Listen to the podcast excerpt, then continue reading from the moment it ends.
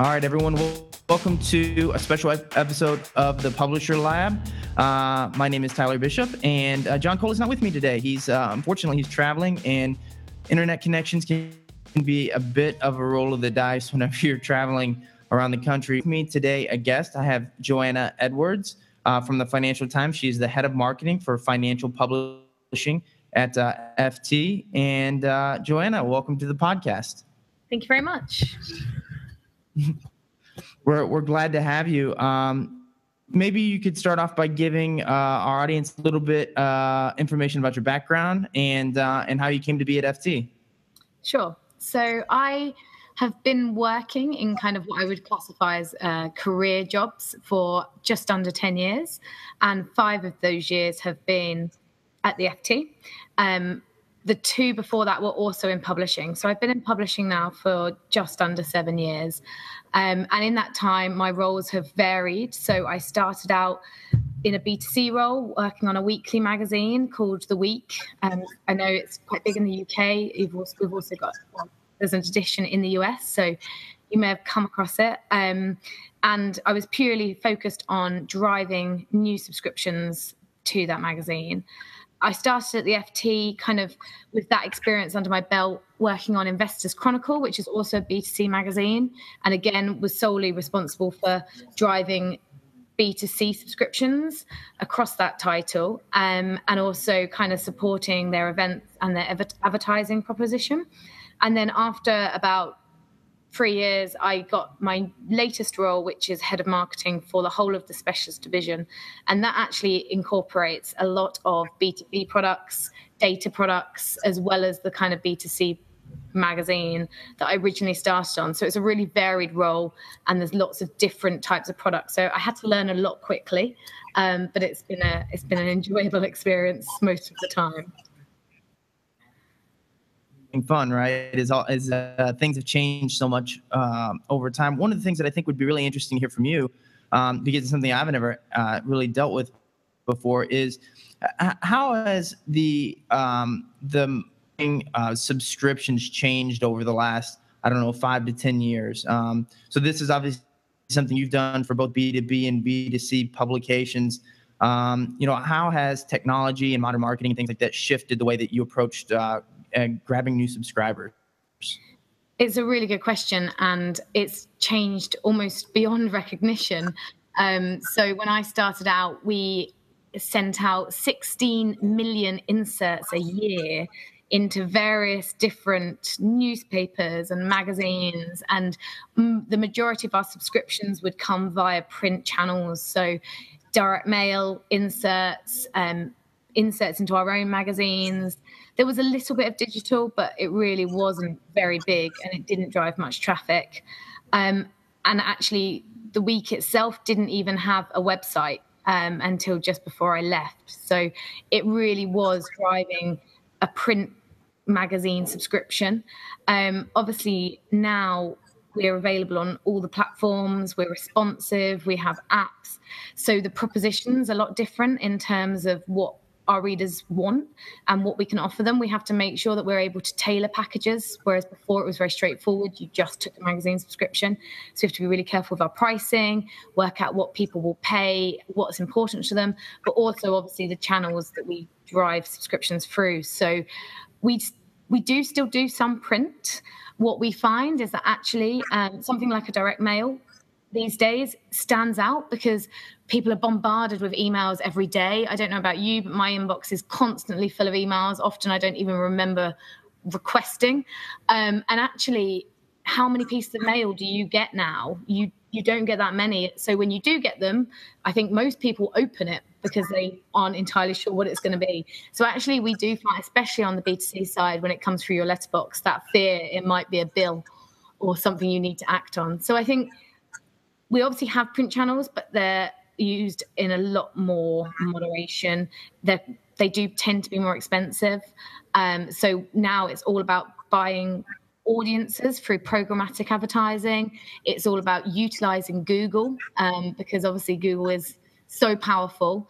Um, so that's from a, a, an organic search kind of perspective, but also from a paid search. As there's a lot of stats out in the market in terms of how much of the advertising market now sits with the likes of Facebook and Google. It's huge. Um, and so we've just, I guess, we've become cleverer um, and we've been able to be cleverer because we have that that availability of kind of analytics and tracking. Before you kind of went, you know, you might have done a house ad or a page ad and hoped that you'd drive subscriptions from it, and but not really know. Um, whereas now we know exactly what's working, what's not working, so we can adjust and we can optimize um, a lot more than we could. But that does put a bigger pressure on people expecting you to get it right, and it also means that you kind of you have to constantly change in order to make sure you're constantly keeping up to date and um, you know learning what's the latest method that's going on in the market so it's it, it may be something that uh, that maybe uh, uh, you, you may correct me in one of my assumptions but you know one of the things uh, that you're that you're obviously trying to do when you when you acquire new subscribers specifically uh, in your role right now is um, is you want them to want to subscribe because of the content. Uh, how do you balance the the your you know potential subscribers with content? Will see the value of a subscription versus um, uh, holding back certain levels of content and things like that for subscribers. Uh, uh is there is there a criteria or a formula that you guys use to d- devise those things, or is my assumption uh, incorrect? No, you're completely right. So it kind of varies. I mean, there's kind of diff- we kind of segregate our data into different compartments in a way. So we look at, say, um, people that already know our brand and that are already engaging with our brand. And with people like that, we know they know who we are. We know what that, that they know there's a value to us.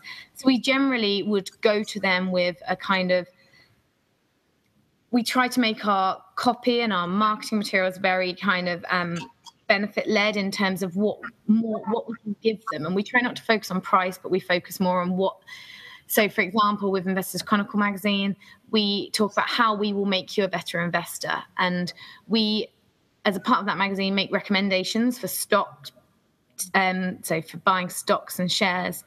And we will actually give examples where we say if you'd have invested x amount in 1999 into our portfolio we recommended um, or we kind of suggested at that point that same amount would now be worth x amount so we really try to make it easy for people to understand the benefits if people aren't familiar with the brands we tend to have to do a trial offer or something that's a little bit softer just to try and get them in and then whilst they're on that trial we'll engage them as much as possible with the site we'll try and push them around the content so they can understand and learn the value themselves.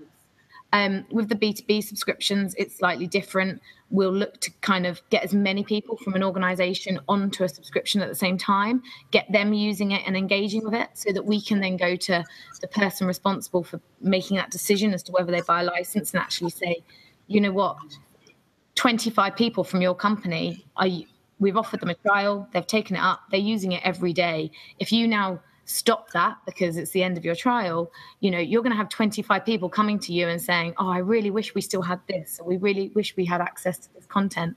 And actually we kind of that works really nicely in terms of getting us enterprise wide licenses which are obviously great value for our business um, and it also allows us to then continue to upgrade those people. So the more, if we can get somebody to subscribe to an enterprise license, the more people in the enterprise we can get using it, the more people that are getting value from it, the more likely somebody is or an, an organization is to continue that subscription and to renew. So it kind of works for them because they're making the most of the money they're spending on it and they're getting the most value from it. But obviously, from our perspective, it makes them have a higher propensity to renew, which is ideal for our business model. Yeah, I think it, that, that's really interesting. Um, uh, there's a lot of interesting aspects of that that I think um, uh, that are probably that are probably amplified with the size of your business and kind of the profile that you guys have. One of the things that I think is that, that I keep hearing about with um, with larger publishers, specifically news publishers, maybe more so than large publishers, is um, is this kind of of how you deal with the platforms. You mentioned like the duality before Google and Facebook. Um, how do you how do you balance or how do you approach uh, the use of those types of platforms in your marketing, whether it's sharing your content on there or being active on those platforms. Um, how do you how do you kind of find that balance between um, um, those platforms, but not allowing those uh, platforms to really overtake kind of the brand or the the uh, the product that is your your site and your content? Yeah, I think if I'm honest, it's still something that publishers are trying to work through, and it's almost a little bit of trial and error. Um, so I think that uh, you know, it's it's very difficult in that often those platforms and I think generally we probably find that those platforms do open up new audiences to us. So by kind of working with them and in conjunction with them, actually we're reaching people we wouldn't normally reach rather than cannibalizing our existing readers. Um, but it is it is really difficult to get that balance and you know things such as um, programmatic advertising where it's it's kind of made the the display advertising market available at such cheap rates it really is hard because you need to be on these platforms but equally it does undermine your clients that are coming to you and paying the full price. So it's i think we're constantly working it out. It's all about like testing really and what we will do is we will test something for a short period of time and we'll look at the impact and if it works really well we'll do more of it. But if we feel that it's impacting on our numbers then we'll kind of pull back from it. But i don't really think at the moment there is a i don't think anyone's quite got it right. I think it's very much and because things are changing so so date so often it's kind of a constant learning curve. Yeah i, I would say so. I think that that's that's pretty much what what we've heard from from from a lot of publishers. And um, what I think that everyone that we've talked to for the most part agrees that there is probably some type of balance to strike, but I think everyone's still trying to find their stride. Um, another question that I kind of had for you is kind of related to like the digital marketing uh, kind of aspect of everything. Um, how how have how has are would, would you say are unique maybe to uh, to the Financial Times or or more specifically the the group that you work with there? Um, I, I would assume that you know every position kind of has its own unique challenges and things like that. What what things are popping up for you guys right now that um, that you're seeking to overcome, or things that are maybe unique to this particular technical technological uh, environment? Um, how are you guys adapting to some of the things that are happening right now? Yeah, so I think if I was going to tell you what was keeping me up at night, um, then data has to be top of the list. So, and it's a constant struggle, I think, for most publishers in terms of a lot of us have data that's actually quite up to date. We're sending out magazines. We've got people registering on our website. That it's not the the kind of the accuracy of the data, but it's the storage and it's the the kind of platforms you've got attached to it to be able to then use that data in an effective and useful way. And that goes for the analytics side as well. So getting to a point where you have a single customer view is something we are aspiring to at the FT. We're not there yet um, because we're we're a business that's built of 20 brands. Um, each have kind of grown organically. Some have been acquired. Some the FT itself is 129 years old this year. The Investors Chronicle is the third oldest magazine in the world. Um, I think that's well over, well on its way to 160. Um, so these products have all got these siloed ecosystems that are supporting them. And at the moment, they're just about making do. But what we need to be doing more is looking at the way people are buying. And that's no longer from an advertising perspective. People don't people want to buy audience groups. They want to be able to target their advertising. And actually, by not having our data in the same place, it makes it very hard to be able to offer those kind of solutions in the same way that we have these. Um, so across the group, we have close to a million subscribers, unique subscribers, but we can't do as much on the cross sell, upside, upsell kind of um, side of things as much as we'd like to because we don't always have those people in the same systems.